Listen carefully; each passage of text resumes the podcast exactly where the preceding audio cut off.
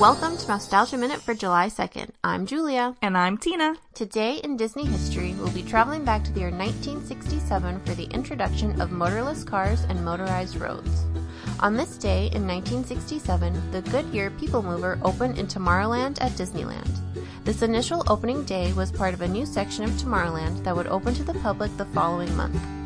The attraction was named the People Mover due to its ability to move large numbers of people continuously with no break in the motion of the vehicles. The chairman and CEO of the sponsoring Goodyear, Russell DeYoung, said the People Mover held great possibilities as a superior method of moving people over short to medium range distances. The attraction was made up of 62 four car trains that were capable of moving up to 4,885 passengers every hour across a three quarter mile track that went around and through many of the Tomorrowland pavilions. Going at a speed of 7 miles per hour on the elevated glideway, passengers were constantly loading on and off the attraction. At the points of loading, the cars slowed to 1.5 miles per hour to make loading effortless. Potential uses for the technology was thought to be helpful outside of Disneyland as well. DeYoung suggested at airports it could carry passengers to and from parking areas, connect remote plane boarding points with terminals. Going a little further, it was thought the greatest potential for the People Mover lies in situations where it is desirable to shuttle a large number of people without adding more automobiles and buses to already crowded streets and park. With this thought in mind, to help fight congestion in the park and possibly beyond, WED Imagineers designed the ride to be a part of the solution. Even with all the security precautions set up to make the People Mover one of the slowest and safest rides at the park, a collision occurred in November 1968.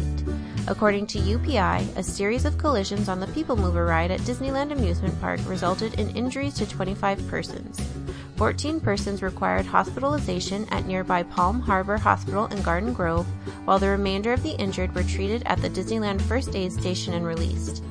A park spokesperson said the cause of the accidents was under investigation. In 1977, in addition to the People Mover attraction, was the Super Speed Tunnel, which, according to the Bakersfield Californian, placed guests right in the middle of the action as unique projection techniques and stereo sound effects combined to produce the breathtaking sensation of tremendous speed. This new addition was used as a way to get the public excited for the opening of Space Mountain. Another mishap occurred in 1993 that led to six employees suffering minor smoke inhalation when an electrical fire broke out in what was then called the Tron Tunnel. By 1996, the attraction was ultimately closed and replaced by the short lived rocket rods in 1998. The track still sits unused over the walkways of Tomorrowland at Disneyland.